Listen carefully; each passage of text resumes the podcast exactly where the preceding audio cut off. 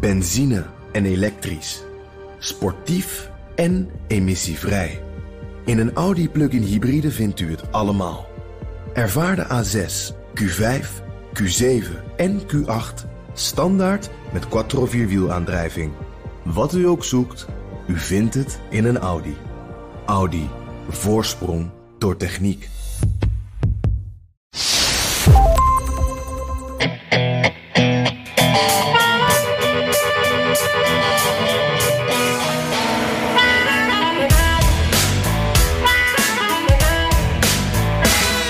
Na 20 jaar Amerika's langste oorlog ineens voorbij. I'm here to announce the completion of our withdrawal from Afghanistan and the end of the military mission to evacuate American citizens, third country nationals, and vulnerable Afghans.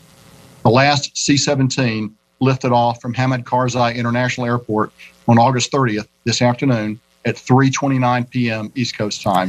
Dat was de Amerikaanse generaal McKenzie die vertelde dat het laatste vliegtuig met de laatste Amerikaanse militairen uit Afghanistan is vertrokken.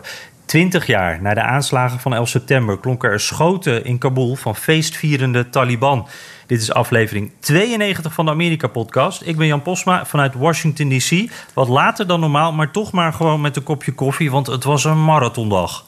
Nou, dat kun je wel zeggen. Ik ben Bernard Hammelburg vanuit Amsterdam. Ehm, en hier is het nog veel later, want we zitten eigenlijk al zowat in de nacht voor deze opname. Omdat we natuurlijk de, de toespraak tot het volk van eh, Joe Biden niet willen missen. Daar gaan we direct even over praten. Dat is natuurlijk allemaal heel belangrijk. Hij heeft gelijk en hij is niet voor niets daar gestopt en eruit getrokken. En al die critici die snappen er geen bal van. Maar Jan, veel leuker. En ik vind ook voor onze luisteraar veel leuker. Laten we nou, voordat we aan al dat serieuze gedoe beginnen, even praten over het geweldige verhaal dat jij vorige week hebt beleefd met een Amerikaans icoon. En ook dankzij een luisteraar van de Amerika-podcast.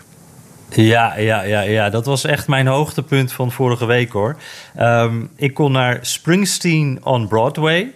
Uh, dat is een, uh, een intiem concert door Bruce Springsteen in een uh, theater bij Broadway. een paar honderd mensen zitten erbij. Die kaartjes, ik had het al opgegeven, want de eerste keer dat ik online keek, toen waren ze al veel te duur. Vond ik echt, nou, dat was te veel. Maar toen hoorde een luisteraar van onze podcast, die hoorde dat wij het erover hadden eerder. Dat je gevaccineerd moest worden voor dat concert. En ja, dat was Jan Jelle. En het is eigenlijk heel triest, want hij kon zelf niet naar dat concert vanwege de grenzen die natuurlijk dicht bleven. Had gehoopt dat dat zou veranderen. En toen mocht ik, dankzij hem, voor een vriendelijk prijsje zijn kaartje en kon ik naar dat concert. En zijn andere kaartje gaf hij aan een verpleegster. Dat ging via een goed doel. Uh, dus daar zat ik naast. Daar had ik ook nog een, een, een, een uh, leuk gesprek mee die avond. Maar ja, vooral een mooie avond door Bruce Springsteen. Uh, en daar wil ik even bij stilstaan, Bernard. Um, ik ben niet zo'n zo'n fanatieke Bruce-fan hoor. je hebt ze veel gekker. ook als je kijkt naar wat mensen nog meer betalen voor tickets voor zo'n concert. Dat, dat heb ik er niet voor over. Maar ik ben wel een fan.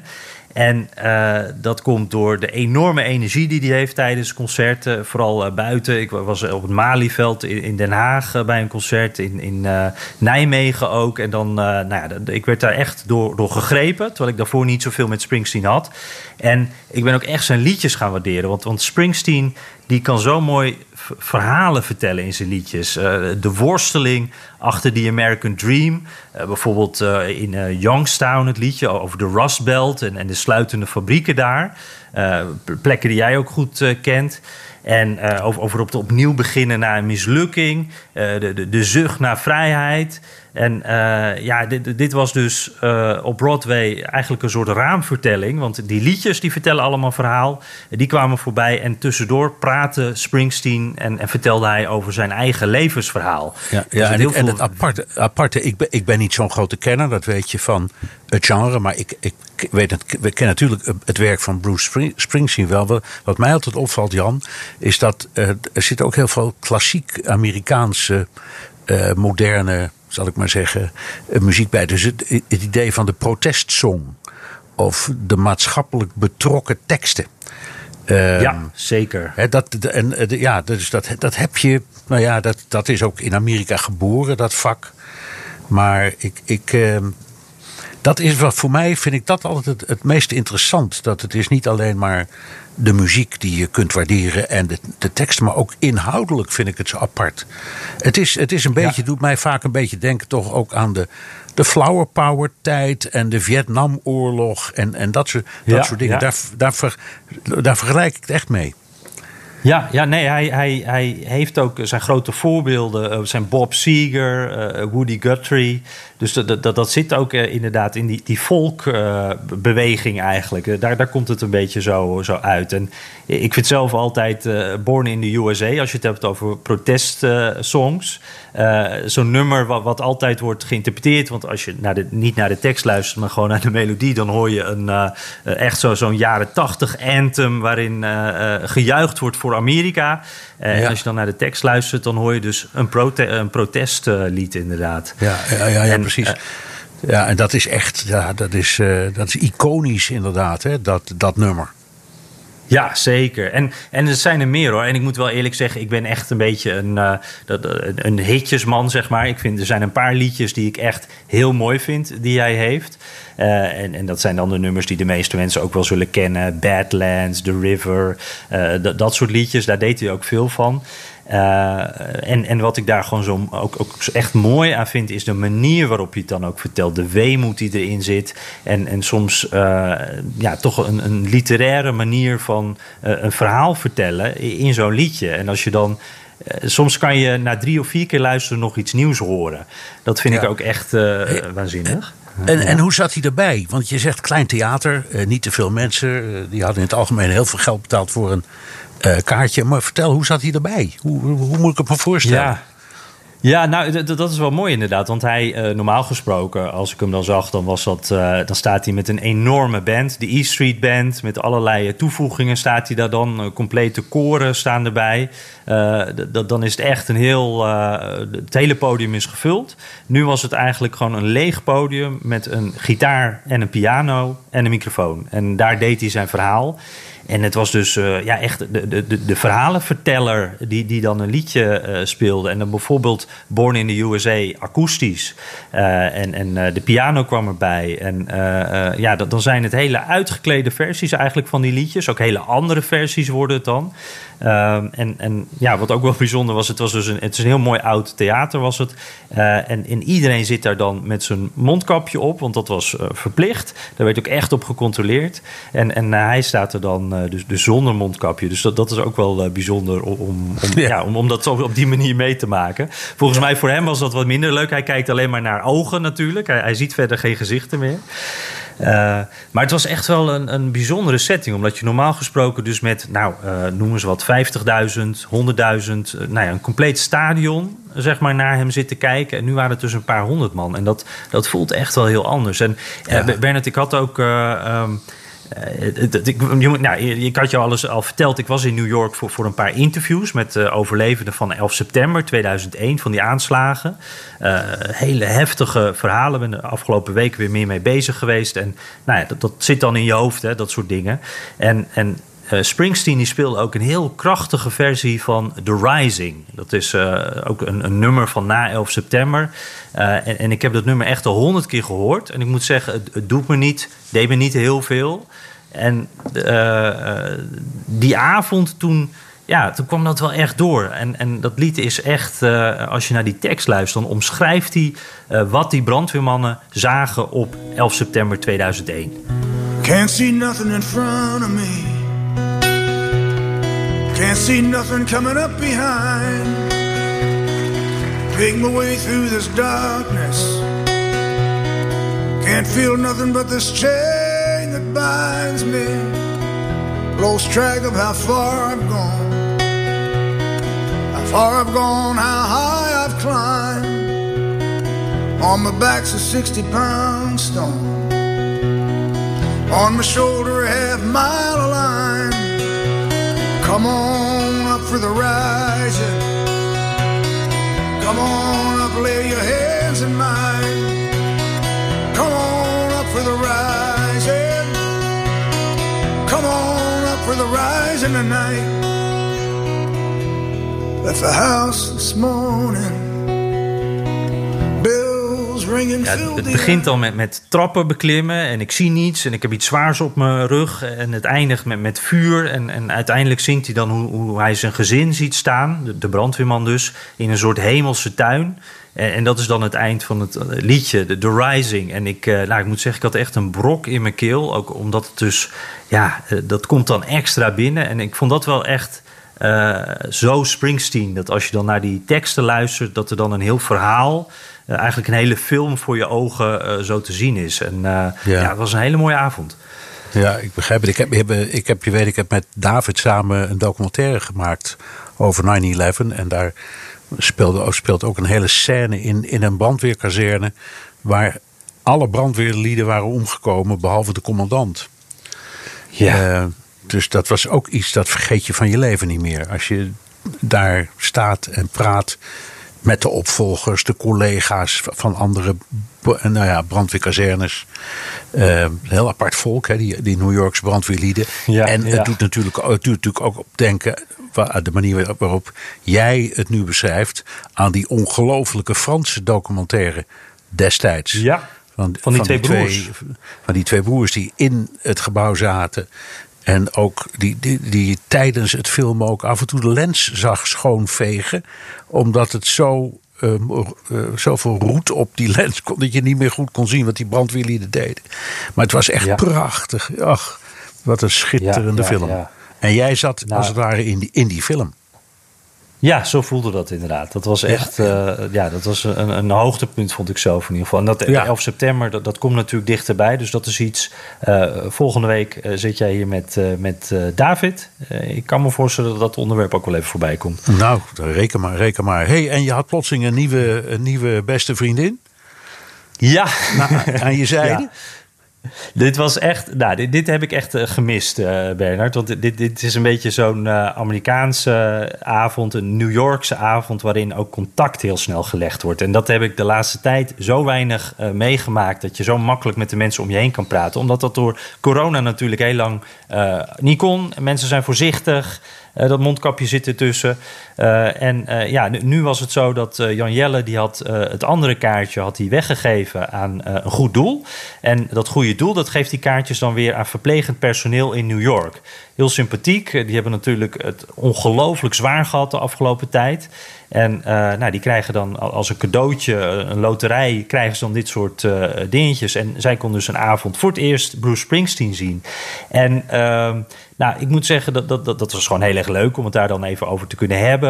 Eh, maar eh, toen ging ik ook alweer met een ander gevoel daar zitten. Want eh, zij vertelde van het wordt eigenlijk best wel weer veel drukker bij ons in de intensive care. En wij zien weer meer coronagevallen door die, die Delta-variant. Dus ook in New York. Ik bedoel, dit is alleen, vertelt zij van haar ziekenhuis. Dus ik zeg niet dat dit voor de hele stad geldt. Maar ze vertelde daarover dat het toch wel weer een hele zware periode was. En toen zei ze ook van ja, eigenlijk, ik vind het heel leuk om hier te zijn. Maar eigenlijk vind ik het een beetje ongemakkelijk dat iedereen zo dicht op elkaar zit. En eh, dat we dus weer in het theater zitten. En eh, zij zei ook van op een bepaalde manier voelde dat bijna als een soort PTSD. Want ja, ze was het nog niet ge- eh, gewend, ze was er nog niet aan toe om zo met andere mensen zo'n, zo'n, ja, zo dichtbij zo'n avond te beleven. Ja, dan ga je er toch Ja. weer wat anders naar kijken. En ik, ik vind het een heel herkenbaar verhaal. Want ik moet eerlijk zeggen dat ik, ik ben helemaal niet bang uitgevallen. En ik hou me gewoon keurig aan de regeltjes. Maar ik denk het af en toe ook. Dan zit ik ergens en denk ik, het is hier wel vol hoor. Of er zijn wel een hoop Ja. mensen bij elkaar. En eigenlijk, Ja. ben ik gek, eigenlijk ben ik gek dat ik hier ook zit. Van dat soort gedachten krijg je dan. Hè? Ja. Ja, precies. Want, want iedereen moest zijn vaccinatiekaart laten zien. Dat gebeurde ook eh, zonder morren. Eh, dat, dat, dat, nou ja, goed, iedereen maakt die keuze ook natuurlijk. Maar ja, tegelijkertijd weet je ook van ja, dit zegt niet alles. Ehm, ja, dat, eh, en het, ja, dat blijft toch iets raars met je, met je Ja. mondkapje naar een concert. Er wordt dan niet veel meegezongen, want het is, een heel, het is heel intiem en akoestisch. Maar met een mondkapje op gaat het ook lastig, kan ik je vertellen. Ja, ja, zeker. Ja. Nou, eh, dus eh, ik wil bij deze nog even onze luisteraar Jan Jelle eh, nadrukkelijk bedanken. Want het was een waanzinnige avond. En nou, ik vind het ook heel jammer voor hem dat hij, dat hij er niet bij kon zijn. Ik weet dat hij ook nog veel mooiere kaartjes had. Heeft hij ook geen gebruik van kunnen maken. Dus ja, het, hopelijk kan dat snel weer. Dat die grenzen weer open gaan. ja. Uh, ja, en dan moeten we denk ik ook maar even naar het uh, serieuze werk, uh, Bernard. Um, daar begonnen we ook al mee. die Amerikanen die zijn daar helemaal weg uit Kabul. Ik moet zeggen, ik, ik kreeg er wel een, een, een, knoop van in mijn maag. En, en ik moet gelijk ook maar naar onze luisteraars bekennen. Het moment dat dat gebeurde, waren wij ook al even met elkaar aan het praten. Want de podcast is soms niet genoeg. Dus ik liep over straat en, en ik sprak met jou. En toen kwamen ineens al die alertjes binnen. En toen zagen we het, het gebeuren. Um, dus ja, die, die Afghanen zijn aan hun lot overgelaten, uh, zou je kunnen zeggen. En net, uh, ja, da daarom is het ook wat later uh, dat we dit opnemen. Um, net heeft Biden zijn toespraak gegeven waarin hij eigenlijk verdedigde, ook het felste verdedigde tot nu toe, dat de Amerikanen zich hebben teruggetrokken. En ja, hij heeft eigenlijk dat aan de Amerikanen willen uitleggen waarom dat op deze manier moest. En, en dat het eigenlijk wat hem betreft niet beter had gekund. Hoe, ja. hoe heb jij naar die speech gekeken? Nou, ik, ik, ik, het leukste van, vind ik, wat je zegt, is hij moest aan de Amerikanen uitleggen waarom. En dat is precies wat ik geloof dat er is gebeurd. Dit was een toespraak tot zijn eigen volk. Niet tot de buitenwereld. Want de buitenwereld mm -hmm. vindt nog steeds. Uh, uh, buitengewoon onhandig wat hij heeft gedaan en zeker de manier waarop. Uh, en hij heeft dat aangegrepen om dat bij wijze van spreken heel ja, van minuut tot minuut uit te leggen. En te zeggen, joh, ik ben hier al in maart en april mee begonnen. Uh, mm -hmm. De mensen die, uh, we hebben bijna iedereen eruit op een handjevol na. En, de, en iedere Amerikaan uh, die, die is in de afgelopen weken, de periode dat we hadden, 19 keer gebeld ja, uh, dus het is, niet zo, het is niet zo dat we ze zomaar hebben laten stikken, hè, dat laatste handje vol. Uh, en we laten ze ook nog steeds niet stikken, want die deadline is voor die mensen niet verlopen. En ook voor anderen die eruit willen niet verlopen. Daar gaan we gewoon mee door. Nou, dat was dan mm -hmm. uh, de boodschap. En de boodschap was natuurlijk ook een beetje. Ik had beloofd, ik was altijd tegen die oorlog. En altijd tegen het maar doorgaan met die oorlog. Al vanaf het moment dat ik vicepresident was. In feite deed hij zichzelf tekort, want ook als senator had hij al zijn bedenkingen. Hè? Dus, maar goed, hij is altijd tegen deze inspanning geweest. Hij zei: het heeft inmiddels 2000 miljard eh, dollar uh, gekost. Dat was, mm -hmm. vond ik ook wel weer zo'n prachtig uh, overtuigend getal. 300 miljoen dollar per dag en dat 20 jaar lang.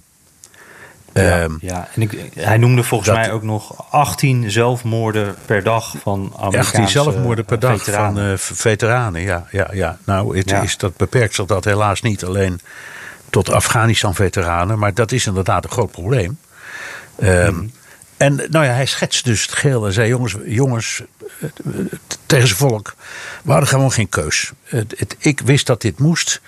Uh, mijn voorganger uh, uh, Trump, daar kwam hij steeds maar op terug, die had de deadline gesteld op 1 mei. Nou, ik heb hem iets verlengd tot 31 augustus. maar er bestaat niet een weg van geleidelijkheid. op een bepaald moment is het gewoon klaar. En ja, wie dan nog niet weg is, die is nog niet weg. Helemaal perfect kun je het niet doen. Maar we hebben er toch zo'n 120.000 uitgekregen in die luchtbrug. Nou, dat was een beetje het verhaal. En uh, nou maar kijken, Jan, hoe dat uh, valt uh, in het binnenland vooral. Daar ben ik reuze benieuwd naar. Zegt de Amerikaan ja. nu, ja, hij heeft toch ook wel een punt?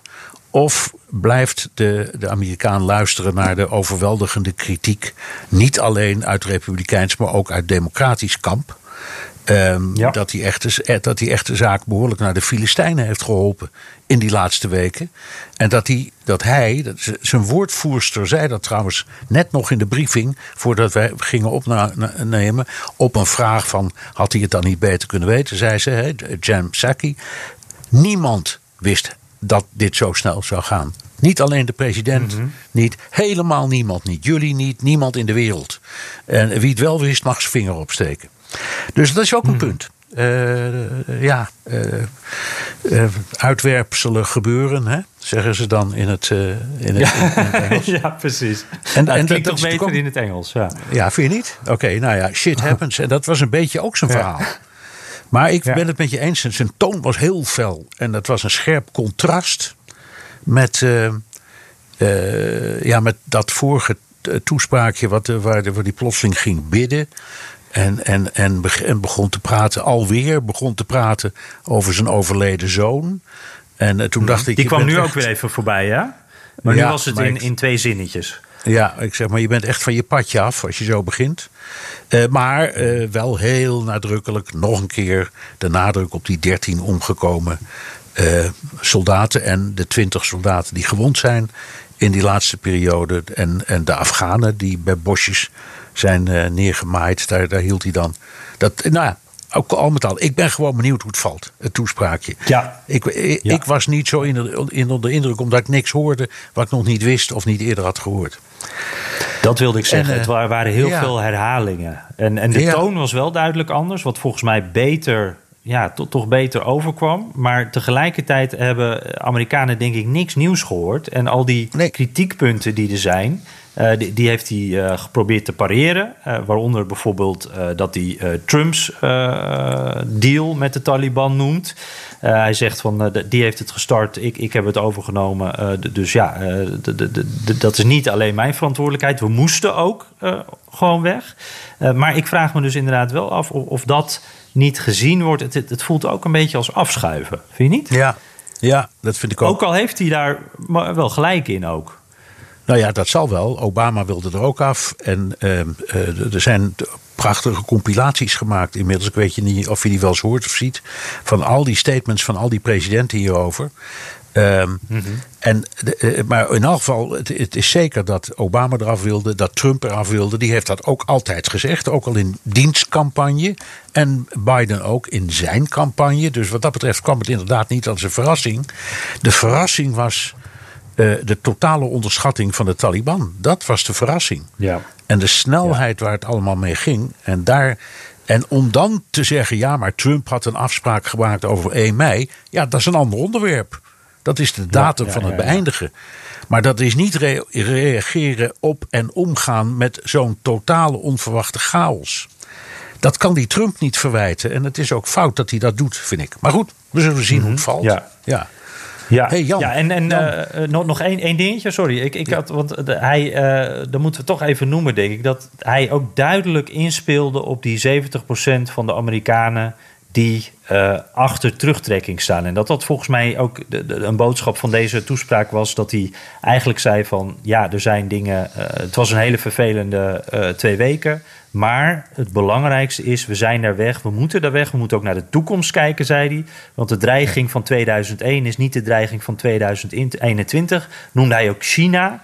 Eh, dus hij, eh, hij probeerde het, het grotere plaatje aan die Amerikanen uitleggen. Ja, en wat precies. ik me daarbij wel afvraag ook... eh, want wat daar toch ook blijft hangen daarnaast... ondanks alles wat hij zegt... is dat hij een belofte niet heeft waargemaakt. Want hij heeft eerder meerdere malen gezegd... iedereen gaan we daar weghalen, anders gaan we daar niet weg. En de- dus dat zijn twee dingen die, denk ik... twee boodschappen die tegenover elkaar staan. Wat, wat voor gevoel heb jij daarbij? Wat, wat, wat zou daar dan de doorslag in kunnen zijn? Eh, nou ja, het hangt er vanaf hoe je het bekijkt. Als je zegt, ze hebben er 120.000 weggehaald en er zijn er 100 achtergebleven, denken we. Dan kun je zeggen, nou dat is dan ook niet zo heel veel. Maar je zal maar één van die 100 zijn, hè? En de, de Mhm, verhalen... ja. die- ja. Nou, dan heb Ze cijferen al binnen, hè, die verhalen. Ja, zeker. Dan heb je het verhaal wat hij ook één, in één zinnetje noemde. Dat al die mensen wel degelijk worden begeleid. Dus die worden voortdurend eh, opgebeld eh, of op andere manier benaderd. Eh, die krijgen soms ook instructies van als je de telefoon aanhoudt, dan lopen wij via cyberspace met je mee. En dan vertellen we je precies hoe je eruit moet komen. Dat soort dingen gebeuren ook. Het kan zijn dat dat deel van het verhaal beklijft. Maar ik vrees met jou dat een belofte doen en hem dan niet houden. Al gaat het over honderd mensen en niet over duizenden. Ja, dat is fout. Net als dat vreselijke stukje video van dat vliegtuig waar die mensen onder hingen. Dat zijn, dat zijn dingen die, die krijg je niet meer weg. Die kun je niet wegpoetsen. Al doe je de rest van je termijn nog zo goed. Ja, precies. En dan moet ik ook meteen aan die beelden denken eh, die we zagen meteen nadat de Amerikanen weg waren. Eh, van Taliban eh, gekleed in Amerikaanse tenues. Dus echt up-to-date, hypermoderne soldaten. die daar tussen het Amerikaanse legermateriaal lopen. Tussen helikopters waarvan het Pentagon zegt die zijn allemaal onklaargemaakt. Maar we hebben de afgelopen week toch zoveel gezien dat Taliban ja, aan het pronken is met, met die Amerikaanse waar. En, en ik, dat, ik heb het gevoel dat dat ook dat is vernederend voor die Amerikanen. En dat dat ook beiden nog wel nagedragen zal worden. Absoluut. Uh, dat geloof ik ook. Ik geloof het Pentagon trouwens ook hoor. Dat die dingen allemaal zijn ja. klaar zijn gemaakt. Behalve dan die Humvees, hè, die grote jeeps. Daar valt niet veel aan om klaar te maken. Maar goed, dat is ook maar gewoon een uitskrachtige gegroeide jeep. Zo belangrijk is zo'n ding niet. Uh, maar ook uh, de kleine wapens. Hè. En elke oorlog is, in elk conflict is dat het belangrijkste wat er is. Dat is van pistool tot machinegeweer. Hè. Dat noemen ze allemaal kleine wapens. En daar hebben ze er wel heel veel van buitgemaakt hoor, als je het mij vraagt. Hmm. Uh, hey, ja, ja, ja. Wat ik, wat ik vertel even, je hebt natuurlijk ook zitten kijken, ik ook zitten kijken, iets over die laatste vlucht. Want dat, dat, ja, Dat, klinkt, dat klinkt bijna als het, het einde van een speelfilm hè, of zo. Nou, zo, las het ook. Want ik, ik las daar wat uh, berichten over, wat verslagen van hoe dat gegaan is. En dat, dat klinkt echt als een, uh, ja, als, als een eindscène van een film. Er waren daar nog vijf vliegtuigen met teams. En die hebben daar ter plekke alle, al het materiaal wat er nog was, hebben ze onklaar gemaakt. Uh, het allerlaatste wachten ze met. Uh, ja, ze hebben zo'n soort Iron Dome-achtig systeem. Hè, waarmee raketten kunnen worden, uit de lucht kunnen worden geschoten. Daarmee wordt dat vliegveld uh, bewaakt. Ik ben even de naam kwijt. Die werden op het allerlaatste moment onklaargemaakt. Want die hadden ze natuurlijk nodig voor bescherming. toen is de, de gezagvoerder daar, die is nog naar de Taliban-leider gelopen, of die heeft hem gebeld, ik weet niet hoe dat is gegaan. Die heeft contact gehad met de Taliban-leider om te zeggen: We gaan nu echt weg. Uh, en toen zijn ze zonder bescherming van dat uh, apparaat, want dat was onklaargemaakt, zijn die laatste vliegtuigen met in het allerlaatste vliegtuig ook nou, de legerleiding, de ambassadeur gestapt. En, en, en die, die waren dus, uh, ja, die trokken echt de deur achter zich dicht. En uh, ik weet niet hoe, hoeveel tijd ertussen is, heeft gezeten, maar dat was niet veel tijd. Maar toen kwamen al de eerste beelden binnen van waar ik het net over had, van die Taliban in die hypermoderne militaire pakken, uh, die door diezelfde hangaars liepen waar even daarvoor nog Amerikanen liepen. Ik, ja. ja, het, het, is, het is echt ongelooflijk hoe, hoe, ja, wat, wat ze zeiden. Dit is een eindscène in de film. Ja, ja, ja heel apart. En, uh, nogmaals, het zal, het zal deze president blijven achtervolgen, vrees ik. Uh, ja, want daarvoor moeten we ook even terug naar, naar dat andere moment, denk ik. Hè? Toen wij vorige week aan het, uh, aan het praten waren tijdens de podcast, toen kwam dat nieuws van die aanslagen in Kabul naar binnen. Toen konden we nog niet heel goed beoordelen hoe groot en, en hoe vreselijk ook dat was. Dat bleek heel erg te zijn. met, met, ik geloof, 170 Afghaanse slachtoffers, 13 Amerikaanse soldaten. Uh, dat was denk ik wel echt het dieptepunt uh, voor, voor, beiden ook, dat moment.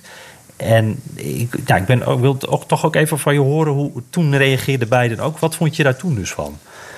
Um, nou ja, ik was natuurlijk net zo gechoqueerd als ieder ander. En ik had, mijn eerste gedachte was.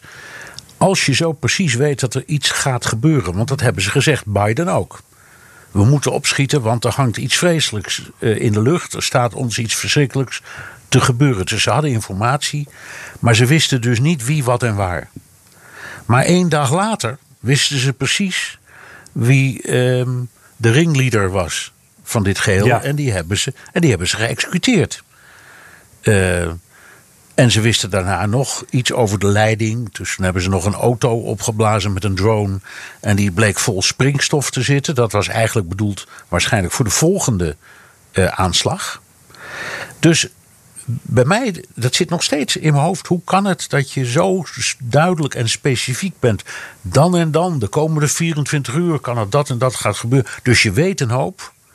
En je wordt toch mm -hmm. verrast. Hoe kan dat? Ja. Dat, dat is het eerste wat ik dacht. En ik denk dat heel veel mensen dat denken. Uh, en dat, ja. dat laat ook iets zien over um, ja, de effectiviteit van al die inlichtingendiensten. Uh, nou is dat wel heel flauw uh, en onder de gordel schoppen, wat ik nu doe. Want die voorkomen ongelooflijk veel ellende. Maar ze missen ook wel eens iets. En dat, de, de timing daarvan. Dit was wat ze noemen in het Amerikaans een perfect storm. Alles, maar dan ook hmm. alles ging mis. Die, die, die, ja. die, die, luchthaven en de stad die onmiddellijk eigenlijk, ja, dat was onmiddellijk bezit van uh, de Taliban, hadden ze niet op gerekend. En dan die aanslag, erger kon het niet. Nee, precies. En, en ik, wat, wat ik me ook dan afvraag, want, want dat zo'n aanslag dan gebeurt, dan ga je denken van ja, nou ja, ze hebben daar nu veel minder mensen op de grond natuurlijk, die inlichtingendiensten, veel minder inlichtingen eigenlijk waarop ze kunnen uh, acteren. Uh, ze hebben dus ook wel uitgelegd hoe, hoe moeilijk het is om uh, ja, dit soort dingen, uh, eigenlijk die, die bommen te screenen. Want, want ja, je moet op een bepaald moment zo iemand, moet je ook fouilleren. Er komt een moment dat je contact moet hebben met zo iemand. En ja, daar ging het dan verkeerd. Maar ik, ik, ja. in die tegenstelling van uh, wat jij noemt, van aan de ene kant niet alles zien en vervolgens wel heel exact weten wie het gedaan heeft, dan word ik ook een beetje wantrouwig. Dan denk ik van, nou ja, die Amerikanen wilden ook. Wantrouw van, ja, precies. Ja? Ja. ja, en dan ja. heb je natuurlijk ook, kijk, de, nou de andere kant, moeten we ook vertellen, dat die, die, die uh, uh, zeggen de poorten en dat hele gebied rondom het vliegveld van Kabul stond zwart van de mensen. Hè? Mensen die eruit wilden, naar allerlei andere mensen. En daartussen liep dus iemand met een bomgordel. Nou, ga maar zoeken. Hè? Want die ziet er precies zo uit als ja. al die anderen. Je kunt ze niet. Uh, uh, ze, ze, dragen niet speciale kleding en ze zijn nergens door herkenbaar. Ze zien er net zo uit als elke andere Afghaan, zal ik maar zeggen. Dus dat maakt het ja. wel moeilijk. Uh, en dat ja. is toch wat er is gebeurd. In die menigte liep dus een, nou ja, liep dus een, een zelfmoordenaar. En ze wisten dat hij zou komen en hoe het zou gaan. En over, overigens, daar was trouwens ook nog verwarring over. Ze hadden het eerst over twee incidenten bij twee poorten van het vliegveld. En dat ja. bleek helemaal niet waar te zijn. Dat was, een, dat was zo zie je maar, een, een frame dat van, door een of andere tweet van iemand kwam. Uh, die had gemeld dat er ook bij een hotel een, een, een aanslag was. Maar bleek helemaal niks van waar te zijn. Nee, ja, dat is waar. Ik heb het zelf dus in mijn hoofd ook nog steeds over twee aanslagen. Maar dat klopt inderdaad helemaal niet meer. Dat nee, dat is helemaal niet waar. Het was, het was één nee. aanslag met één, gepleegd ja. door één persoon. Ja, ja. En, en Biden die noemde in zijn laatste speech, uh, deed hij eigenlijk hetzelfde als wat hij in die eerdere speech ook zei. Hij, zei, hij, hij echode de woorden van, van George W. Bush. Hè. We, we gaan jullie, we'll hunt you down, we, zullen jullie straffen, je ontkomt niet. Uh, hij zei nu ook volgens mij, uh, IS, we zijn nog niet klaar met jullie. Hoe realistisch is dat nou? Want die Amerikanen hebben dus veel minder inlichtingen uit dat land. Uh, die aan, aanvallen moeten van over de horizon komen, noemen ze dat dan. Ze hebben geen basis meer waarvan ze kunnen vliegen. Hoe, wat, denk je, hoe succesvol kun je wraak op IS nemen als Amerikaan? Ja, nou, dat hangt niet zozeer van je technische middelen af, uh, maar van de infiltratie. Bijna al dit werk wordt gedaan door infiltranten. Dus mensen die ook in die menigte lopen en er net zo uitzien. Maar blijken voor uh, een westerse inlichtingendienst te werken. Dat gebeurt heel veel. Dat is bijna altijd waarop ze zich baseren. En op het moment dat, dat ze dat weten, dan gaan ze kijken met hun satellieten. Want ik, ik, toen die dingen, ik weet nog heel goed dat toen, die dingen, toen ze met die dingen begonnen te werken, met die satellieten. Toen zei iemand, legde mij uit hoe dat werkte. Die zei: Je moet je voorstellen, dat was nog in de Koude Oorlog. Dat met zo'n ding kun je niet alleen de, de, de, de poortwachter voor het Kremlin zien, maar je kunt zelfs de, de, de, de haren van zijn snor tellen. Mm. Die, uitspraak heb ik nooit, die uitspraak heb ik nooit vergeten. Maar, ja, uh, ja. dus je hebt, je hebt dat soort waarneming. Dus dat, dat is elektronisch. Maar het is niets waard zonder mensen op de grond. En dat zijn allemaal infiltranten. Uh, daar, loopt, uh, daar loopt geen blonde, blauwogige meneer of mevrouw rond. Want die valt op. Ja, en die infiltranten, die, die, die, die, die, ja, die, die zien dat ze binnendringen in zoiets als uh, ISK, wat dus deze aanslag heeft gepleegd. Uh, en die gaat dan rapporteren. En zo werkt dat. En ook die maakt natuurlijk wel eens een foutje. Die weet zeker dat er iets gaat gebeuren, maar hij zit daar ook tussen allemaal mannen die identiek uitzien. Dezelfde tulbanden, dezelfde baarden, dezelfde kleding. Ja, die weet ook niet helemaal zeker of iets zal worden. Ik snap het allemaal wel. Mm. Maar het blijft, jouw vraag is een goede. Wat zal ons bijblijven? Nou, dat. Ja, ja. Ja, ik, ik had um, ook met name door die vorige toespraak van Biden, waarin hij uh, ja, een hele andere toon had. Uh, hij, hij, hij een beetje zalvende toon, denk ik. Maar hij was ook een beetje een dominee daarin. Dat was na die, die aanslag dus. Toen dacht ik ook uh, van, ja, hoe, hoe, verhoudt deze Biden zich eigenlijk tot de Biden van de campagne? Hoe, hoe, hoe, functioneert hij op dit moment? En uh, er waren een paar dingen die mij de afgelopen weken opvielen. Die, die wil ik graag even bij langs gaan. En jij moet mij inbreken of aanvullen wanneer je wil.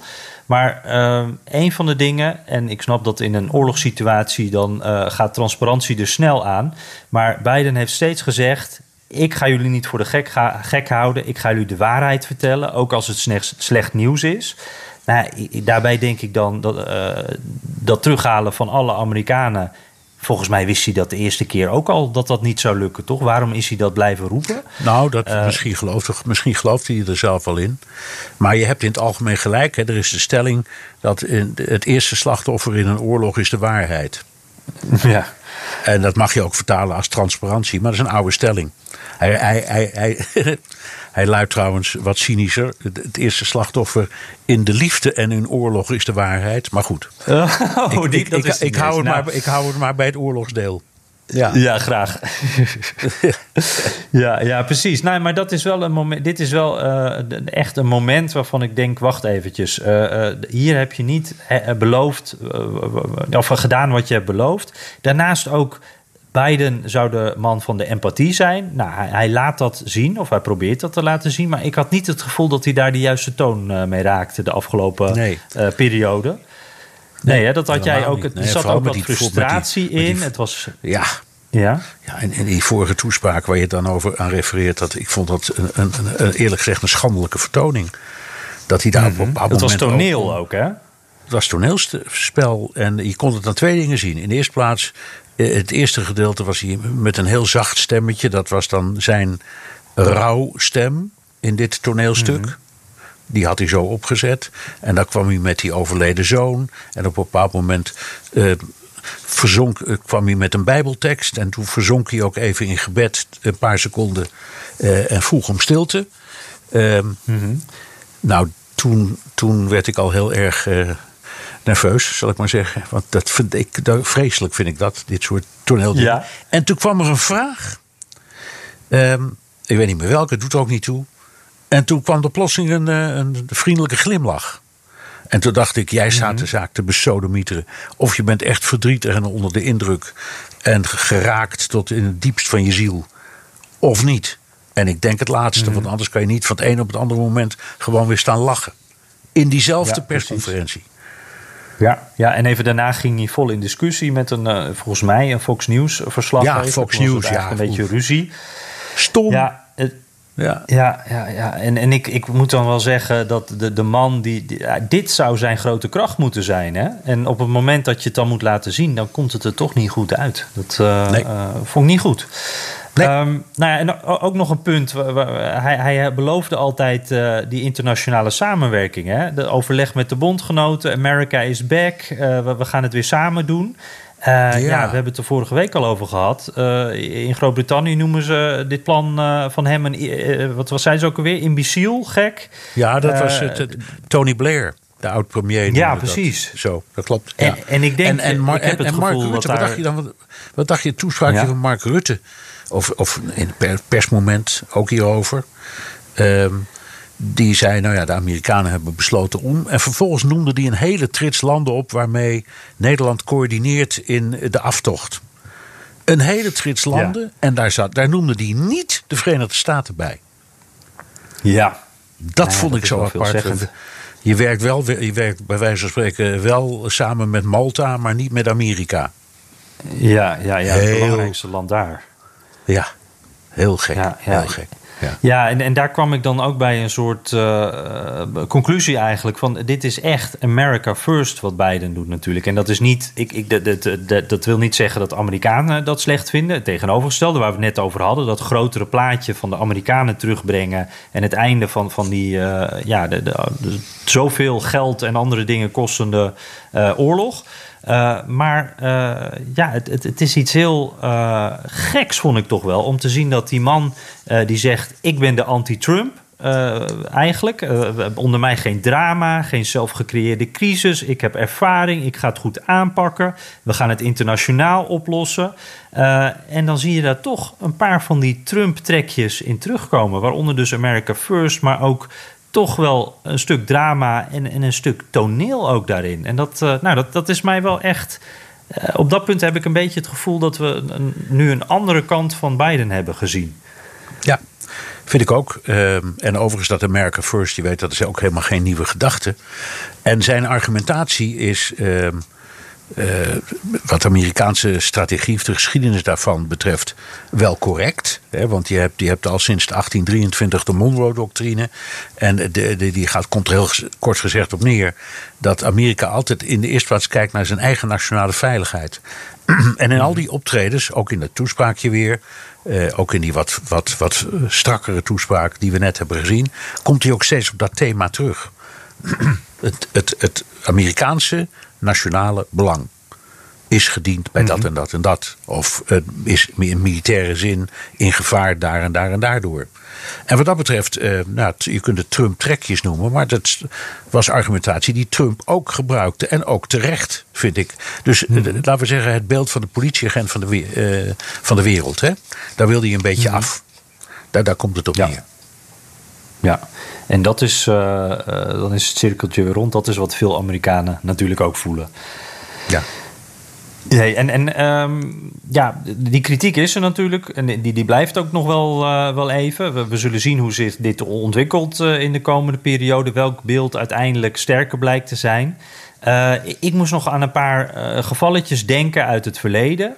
Um, en ik ben heel benieuwd hoe jij daar tegenaan kijkt. Uh, er werd namelijk heel vaak de vergelijking gemaakt met andere presidenten, historische vergelijkingen. Bijvoorbeeld, dan wordt gezegd: uh, Kennedy, die had helemaal niet zoveel last van de Bay of Pigs. En dan kijken ze naar de job approval, naar, naar het waarderingscijfer. En dat steeg een paar voor de duidelijkheid, dat was de, de mislukte invasie in Cuba, was dat. Ja, precies, precies. En dat was wel een, uh, dat was uh, het debakel van Kennedy, zullen we maar zeggen. en en, en nou, maar, maar, als je dan kijkt dus naar de peilingen die er op dat moment waren, waren er toen nog veel minder dan nu. Maar in ieder geval, toen vond eigenlijk 63% die Kennedy heeft dat helemaal niet zo slecht gedaan. En zijn job approval steeg een heel klein beetje.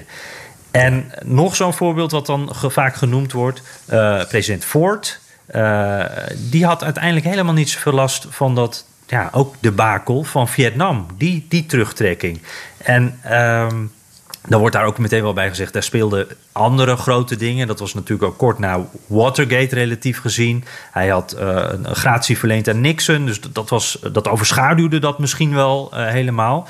Uh, maar ja, dan zie je dan die dingen en dan denk je van, oh, het, het hoeft niet altijd overweldigend negatief uit te pakken voor zo'n president. Je kan herstellen. Ik, ik, ik ben benieuwd uh, hoe jij daarnaar kijkt. Nou, ik, ik, kijk, ik kijk op het ogenblik met anderen. Ik ben niet de enige. Uh, vooral naar een vergelijking met Jimmy Carter. Hmm. Uh, dat was wat je noemt een one-term president. Hè. Die is één termijn president geweest en niet herkozen.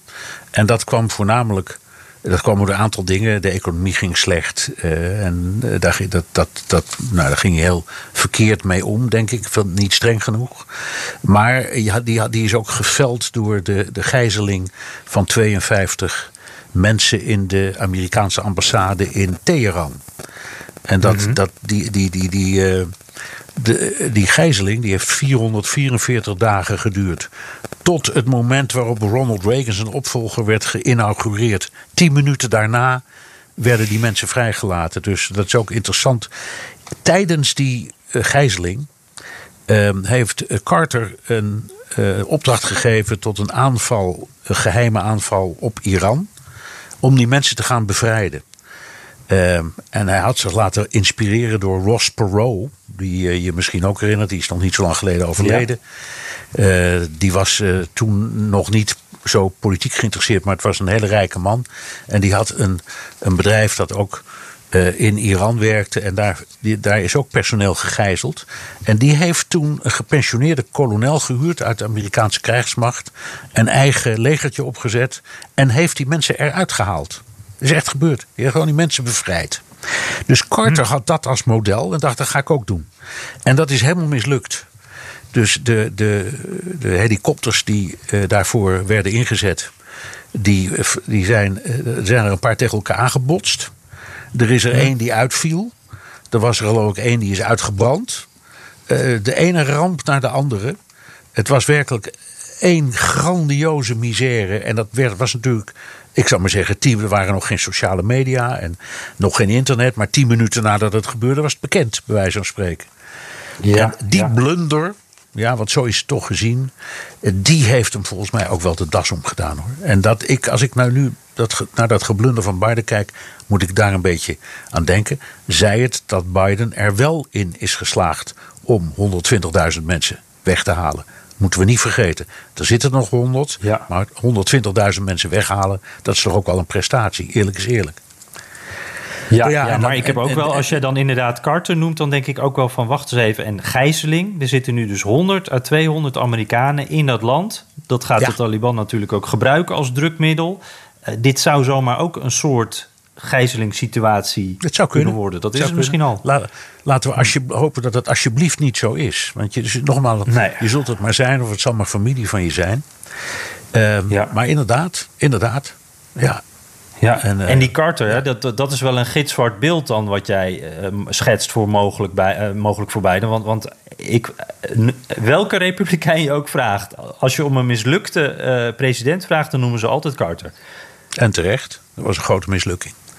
Ja, ze heeft ook hele, grote, hele belangrijke dingen op zijn naam gezet. Hè. Het vredesverdrag tussen Israël en Egypte was echt een historisch doorbraak.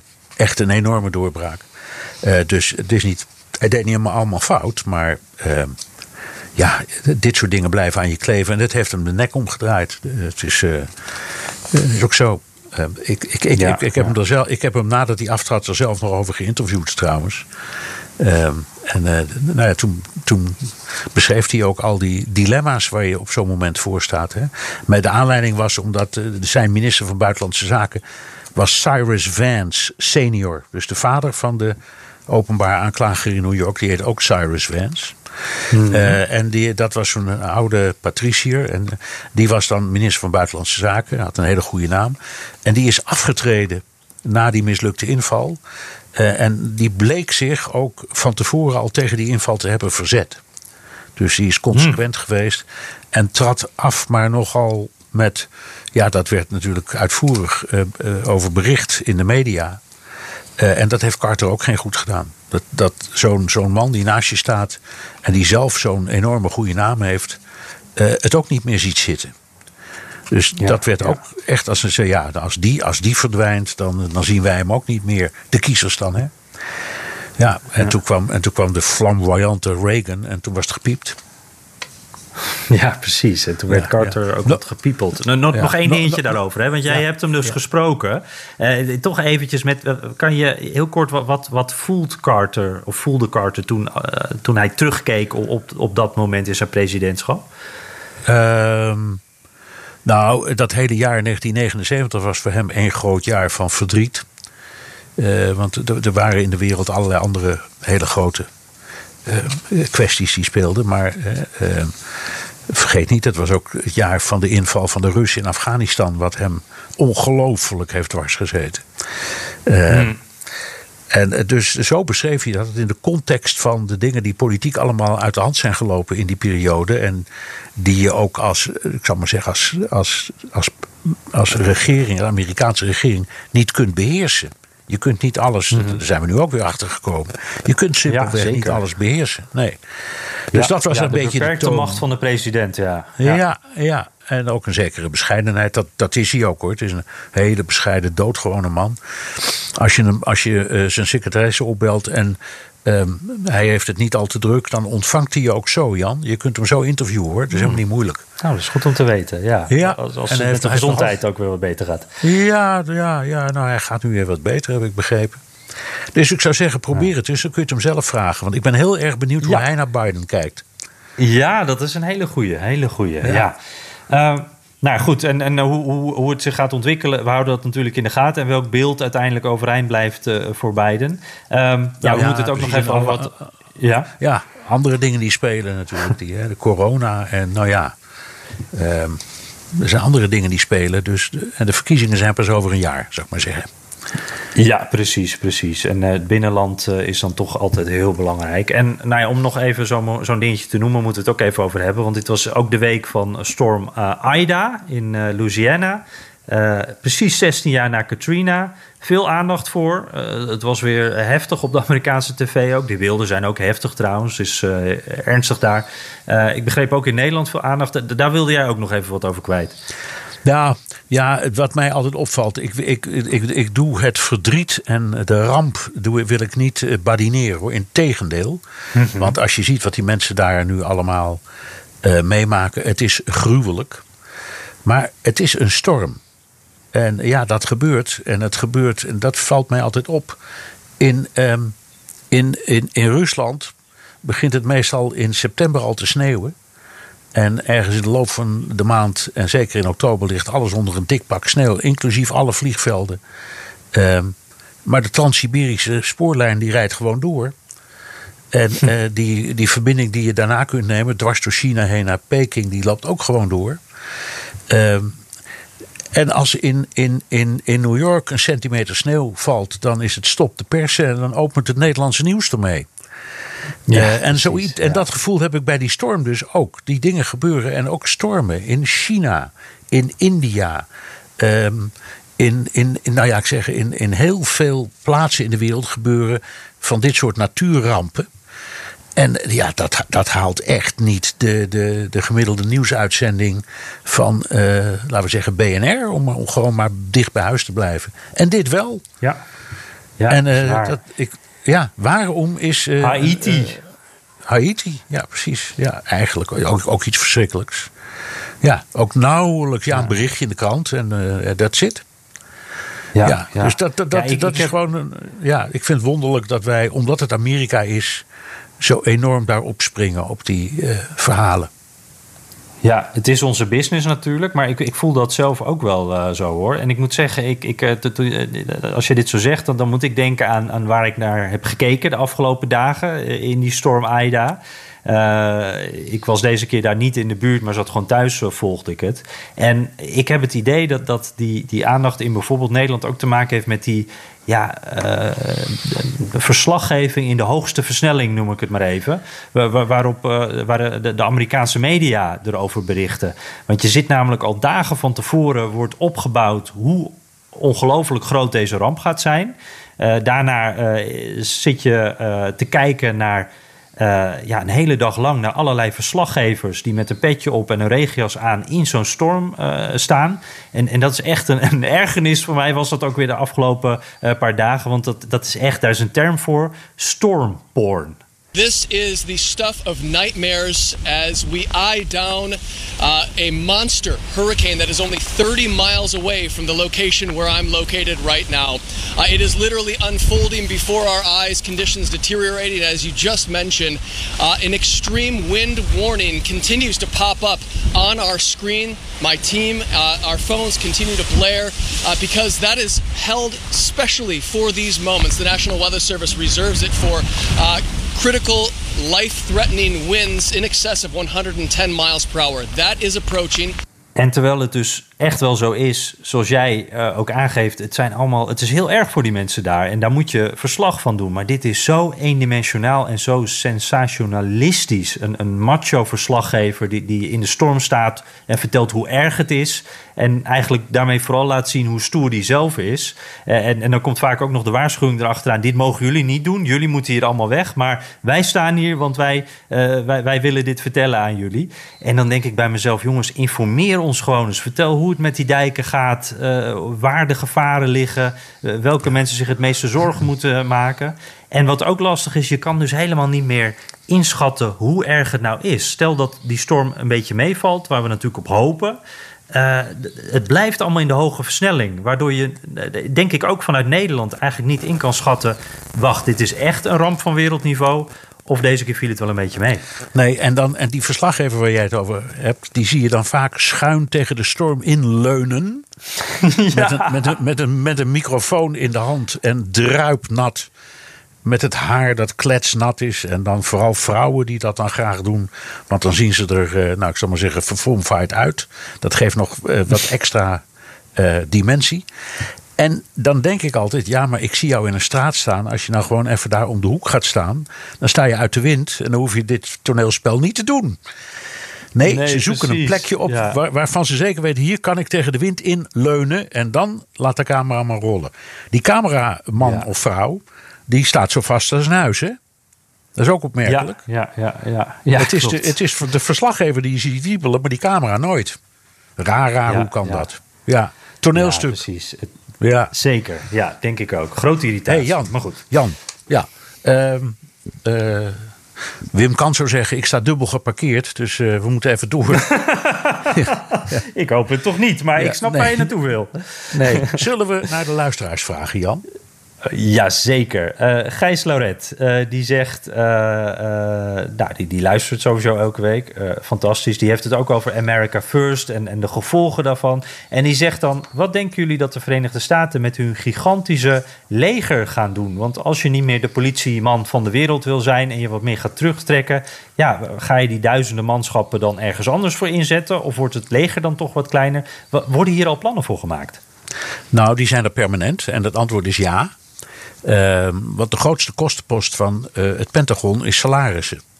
Dus als je wat minder, met wat minder soldaten eh, eh, kan doen, dan is dat beter. En dat gebeurt bijvoorbeeld ook door de ontwikkeling van de drone. Dat betekent minder piloten. Dus daar wordt op gelet. Als er zo'n groep, zoals dit in dit geval, een paar duizend man overblijft, ja, dan worden die misschien gewoon op hun thuisbasis gehouden. Of ze worden verspreid over die vele andere bases die Amerika heeft. In Bahrein, in Qatar, hè, waar al die acties in Afghanistan vandaan zijn, zijn begeleid. Eh, daar zat ook het bevel van eh die hele Afghaanse eh, operatie. Nou, er zitten geloof ik nu 10.000 eh, soldaten. Bahrein ook zoiets. In Guam, in Italië, in Duitsland, in, in, in Korea, eh, in Japan. Daar heb je allemaal van die, van die grote ja, eh, basis, Amerikaanse basis die daar neerzetten, zijn gezet. Ook weer op basis van het idee van die Monroe-doctrine. De gedachte dat overal in de wereld waar gevaar dreigt, moet je kunnen toeslaan of verdedigen. En eh, dus ik neem aan dat in zo'n geval als dit, dat klinkt heel veel. Er zijn nu 6000 soldaten toegevoegd aan iets. Maar op het totale Amerikaanse krijgsmacht is dat natuurlijk niks. En dat wordt gewoon weer verdeeld. En misschien hebben ze geluk en gaan ze met vervroegd pensioen. Want dat is niet slecht. Dat, dat, dat, Amerikaanse, ja, ja, ja. Amerikaanse, Amerikaanse militaire pensioen is beslist niet slecht. Ja, ja ik, ik zag ook eh, een wat cynisch verhaal. Maar, maar er is dus al een paar miljard komt meteen eigenlijk vrij. Omdat Afghanistan niet meer een kostenpost is. Dat was wel gebudgeteerd. Ik weet niet meer wat het bedrag is. En daar wordt nu al van gezegd... Nou dat gaat waarschijnlijk grotendeels naar antiterreur. Want dat is natuurlijk... eh, dat blijft belangrijk daar in die regio. Maar al die senatoren die zijn dus al bezig. Van, die willen allemaal dat, dat stukje geld willen zij voor hun regio veiligstellen. Dus voor die, die persoon die dan net een marinebasis of een legerbasis heeft. Dus er wordt om dat geld al eh, gevochten. Ja, ja. Eh, ja dat, natuurlijk. Maar, ja, de- Biden zei het, hè. 300 miljoen per dag, 20 jaar lang, heeft deze oorlog gekocht. Ja, ongelooflijk. dat geld, je, kan het, je kan het ook in het onderwijs stoppen, denk ik dan. Maar oké. Ja, dat zou wel wat helpen inderdaad, denk ik, eh, in dit land. Ja. Eh, Johan van Rijsbergen, die zegt... eh, ja, iets wat ik de laatste tijd maar heel weinig eh, hoor of weinig overhoor... is Kamala Harris. Hoe doet zij het nou eigenlijk? Eh, behalve die border crisis, daar was zij betrokken, bij betrokken. Dat was haar dossier, hè. Eh, hoorde ik eigenlijk niet zoveel meer. Hij zegt, ik, ik had eigenlijk verwacht dat zij veel actiever zou zijn... dat we haar veel meer zouden zien... omdat zij toch de volgende president zou moeten worden. Eh, ze, hij zegt ook nog, ja, het valt me eigenlijk een beetje tegen... als het gaat om daadkracht en, en hoe haar publieke performance is. Ja, ja, nou ja ik, ik, ik let er niet zo op. Maar ik ga er altijd vanuit dat de vicepresident er ook niet toe doet. Tot, totdat hij er wel toe doet, zal ik maar zeggen. Maar eh, Ja. doet er niet toe. Ja. Eh, doet, en en ze doet wel degelijk dingen hoor. En ze is ook wel zichtbaar. Waar was ze nu weer? Ze had nu een reis gemaakt langs een aantal landen. Ze is in Azië? Azië, Azië precies. Nou, dat is een signaal dat Amerika zich daar meer op richt. Ehm, ze heeft ook een heel aantal taken. Bijvoorbeeld in de Nationale Veiligheidsraad. Nou, daar hoor je nooit iets over, want dat hoort niet. Ehm, Dus ja, de taak van de vicepresident is nu eenmaal een schaduwtaak. Uh, zodra er echt iets is, en er is op het ogenblik achter elkaar echt iets aan de hand, steeds maar. Of het nou COVID is, of het is Afghanistan, of het is uh, uh, de infrastructuur in het, in het, parlement. Maar ja, dat, dat is allemaal echt. Daar heb je niks aan de vicepresident. Daar wil je de president horen en zien. Dus ik weet niet of het iets over haarzelf zegt. En wat ik wel weet is dat ze er zelf niet over gaat. Dus hoe zichtbaar ze is, dat maakt zij zelf niet uit. Nee. Nou is die border crisis, of, of tenminste de, ja, de situatie aan de grens... dat is natuurlijk wel iets wat, wat ook door Biden wel serieus werd genomen. Dat, hij heeft haar dat dossier gegeven. Dus dat is wel een onderwerp waarop ze zich had kunnen laten zien. Ik moet zeggen, na dat, dat reisje, die, die paar reisjes die ze heeft gemaakt bleef het daar toch een beetje stil. Ik weet ook niet ja, nou goed, kijk, wat ze meer had moeten doen. hoor, maar nou, goed, maar die, die, grens, die grenskwestie die, dat is gewoon een drama... dat ook op naam staat van de president. Zo is het, dat is gewoon de waarheid. En hij heeft haar op pad gestuurd om te kijken of ze er iets aan kon doen. En in plaats van dat ze naar het rampgebied, namelijk de grens, is gereisd, is ze door Zuid-Amerika gaan reizen om mensen te ontraden om te, om, om te pogen naar Amerika te komen. Ja, dat is dom. Uh, en niet naar die grens gaan was dom. Dus ze, ze, begon op het moment dat ze signalen moesten afgeven, precies de verkeerde signalen af te geven. Waardoor Biden alleen maar in meer moeilijkheden is gekomen met die grenskwestie. Ja, ja. Nou, ik, uh, we houden het wel in de gaten hoor. Want het, het is wel iets inderdaad. Uh, Absoluut. Het, het is interessant om te kijken ook hoe, hoe het met haar populariteit gesteld is. En, en ik heb niet het gevoel dat ze nou populairder wordt. Maar dat, uh, nou, daar komen we nog wel eens op terug. Ja. Hey, Dave Kloet, die had wel een hele interessante vraag. Die, die is als militair meerdere malen in Afghanistan geweest. Dus die, die weet echt van de hoed en de rand en hoe het daar gaat. En nou, ik, ik vat even zijn vraag in een zinnetje samen. hij vraagt zich af hoe zal de VS omgaan met het Afghaanse verzet tegen de Taliban. Uh, die, die, groep die zich verschanst heeft in, in de Panjshir-vallei. Want ja, dat is wel lastig natuurlijk. Dat heeft allerlei gevolgen als de VS daar een steun voor zou uitspreken of juist niet. Hoe, hoe denk je dat hun rol daarin gaat zijn? Ja, ik, ik denk dat dat inderdaad een probleem is. En ik denk ook dat dat verzet niet gaat stoppen. Dus de Taliban zijn wel heer en meester in het grootste deel van het land. Maar er zijn een paar van die gebieden uh, waar ze. Die, ik, ik voorzie ook voor de Taliban weer behoorlijke moeilijkheden in het noordelijke gedeelte van Afghanistan. Uh, waar uh, waar die, die, ook die noordelijke alliantie destijds zat, die met de Amerikanen meewerkte en met de westerse landen. Ehm, dat is een, een zelfstandig denkend volk dat waarschijnlijk ook niet veel voelt voor die uh, Taliban-overheersing en zich ook zal gaan verzetten. Dus het is inderdaad een probleem. Uh, maar ik denk dat het een illusie is om te denken: weet je wat, we gaan als buitenland dat verzet uh, steunen, want dan komt het wel weer goed. Als we nou iets hebben geleerd in de laatste 20, 30 jaar, dan is het dat het, het steunen van oppositie niet leidt tot wat je wilt. Die fout die maken we ook wel eens als we over Iran nadenken moeten we daar de oppositie niet wat uh, hartelijker steunen. Maar weet je wat het mhm. probleem is? Die, die, uh, die, die Ahmad Massoud, en die dan met dat verzet in die Panjshir-vallei zit, die is wel anti-Taliban, maar er staat nergens dat hij pro-Westers is. Dus ook als, hij, ook mhm. als je hem aan een overwinning zou helpen, dan is de vraag wat je ermee bereikt. Precies hetzelfde wat het Westen heeft gedaan met de Mujahedin tijdens de Russische bezetting van Afghanistan heel veel hulp aangeboden. En via, via, via, en ik ga even kort door de bocht, maar daar is uiteindelijk de Taliban uit voorgekomen. Dus je zou kunnen zeggen, de, de, de, Taliban is mede gecreëerd door de Verenigde Staten. Dus dit is een feit. En ik heb geen idee uh, uh, hoe dat afloopt. Maar, maar Amerika zet in elk geval zijn kaarten duidelijk in op de Taliban. Relaties met de Taliban. Want ja, die beschouwen ze nu gewoon als uh, de nieuwe machthebbers. Ja, ja, en hoe, hoe, pijnlijk dat ook is, dat is de partij waarmee uh, gesproken moet worden. Ja. Um, Sam Albers, die zegt, uh, ja, die, die zegt de afgelopen podcast, zei Bernard, dat de Amerikanen de oorlog hebben verloren in Afghanistan. Mijn vraag is de volgende: wanneer zouden ze dan de oorlog hebben gewonnen? Wat dat dan de uitkomst moeten zijn? En hij sluit af met de cliché: ja, naar mijn mening zijn, alleen maar, zijn er alleen maar verliezers in een oorlog. Um Ja, dat laatste is natuurlijk eh, altijd waar, omdat aan weerskanten slachtoffers vallen. Dus je, is nooit, er bestaat geen schone oorlog. Je kunt niet een vijand verslaan en zelf geen schade lijden. Maar ik denk dat eh, in dit geval kun je hem heel makkelijk nagaan. Als het was gelukt om daar een min of meer functionerend land neer te zetten. Met een, een, een, een of ander, met een redelijk fatsoenlijk onderwijssysteem. ehm, en ehm, een zich verder ontwikkelende landbouw en ook industrie. Want er zitten delfstoffen waar ze eigenlijk niemand ooit eigenlijk iets mee heeft gedaan.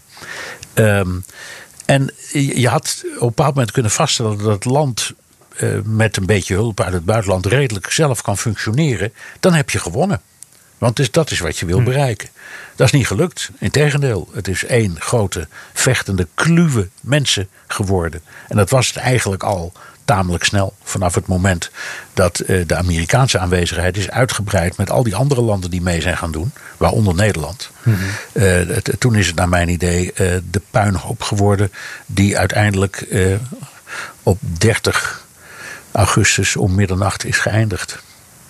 Ja, ja, ja, ja, het luchtkasteel wat eh, doorgeprikt werd. Ehm, ja. Ja. Bernard, jij zei al, eh, eh, je stond dubbel geparkeerd. Eh, Ik Ja. moet ook eventjes weer met andere zaken aan de slag. Eh, dus ik denk dat het we is een beetje inmiddels, moeten inmiddels eh, ja, je bent zelfs bij jou is het laat. En inmiddels is het bij mij al een eindje in de nacht. Dus ik zou ja, zeggen, Ja, heb je nog recensies, Jan? Ja zeker. Ik, eh, ik wil in de tussentijd... Jij zit niet aan de koffie, denk ik, of wel? Dat je, Nee, ik had er gewoon, een glaasje, gewoon een glaasje water voor me bestaan. Ja, Ah, oké. gewoon Ja, kraanwater. gelukkig. dat, ja. eh, ja, ik was zo bang, anders dan slaap je zo niet. Eh, Jeroen, USA. Eh, vijf sterren, gewoon genieten, staat erboven. Nou, dan heb je ons al hoor. Eh, hij kijkt eh, wekelijks uit naar de nieuwe aflevering. Eh, en eh, hij zegt, eh, er ontstaat altijd even het gevoel dat ik in het geweldige Amerika ben. Mijn favoriete vakantieland. En hij zegt ook, ik luister vanaf aflevering 30 ongeveer... en ben laatst gewoon nog eens de eerste aflevering gaan beluisteren. Dat wil wel wat zeggen. Wauw, dat, Zo, ja, dat, zo. dat, is, dat voelt lang geleden hè? Wat waren we nog Ja, jong toen? Toen waren we, ja, jong en, en, en, v- v- en vol Onbezonnen. Ja, ja. Ja, precies. nou, dankjewel Jeroen. En eh, Luc uit Erp, die geeft ook vijf sterren. Die zegt, goede podcast. Die luistert sinds november 2020. En eh, hij zegt, eh, vaak luister ik tijdens het wandelen in mijn lunchpauze. Informatief, objectief. En nou ja, hij luistert dus graag en raadt het aan iedereen aan. Nou, dat, dat delen wij natuurlijk. Fijn, ja. Terugluisteren kan via de BNR-site, Apple Podcast of Spotify. Heb je vragen, opmerkingen, kritiek of complimenten? Dan kan het ook met een tweet naar Jan Postma USA of BNR De Wereld. Of heel ouderwets met een mailtje naar dewereld.bnr.nl. Ja, precies. En, en dan is het handig om, om dan in, in dit geval dus even voor @bnr de wereld of eh de wereld@bnr.nl te kiezen. Want eh, ik ga even een, weekje tussenuit. En ehm, ik ben er dus niet volgende week, maar dat wordt wel een hele bijzondere aflevering. Want eh, David is er natuurlijk weer, David Hammelburg. En volgens mij ben, jij dan weer in New York, toch? Ja, ja, ja, ja, ja. Ik ben er alweer bijna. En ik verheug me er ook wel op om met David samen in één ruimte in het kantoor New York de volgende podcast op te nemen. Maar ik weet ook wel dat we je enorm gaan missen. Dus ik zou zeggen, veel plezier met je vakantie en kom eh, snel weer terug. Dat ga ik zeker doen. En ik ga luisteren. Dus eh, eh, veel plezier volgende week. Doeg! Door.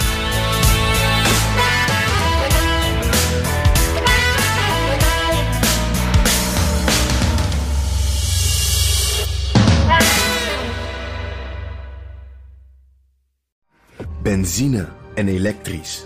Sportief en emissievrij. In een Audi plug-in hybride vindt u het allemaal. Ervaar de A6, Q5, Q7 en Q8 standaard met quattro vierwielaandrijving. Wat u ook zoekt, u vindt het in een Audi. Audi. Voorsprong door techniek.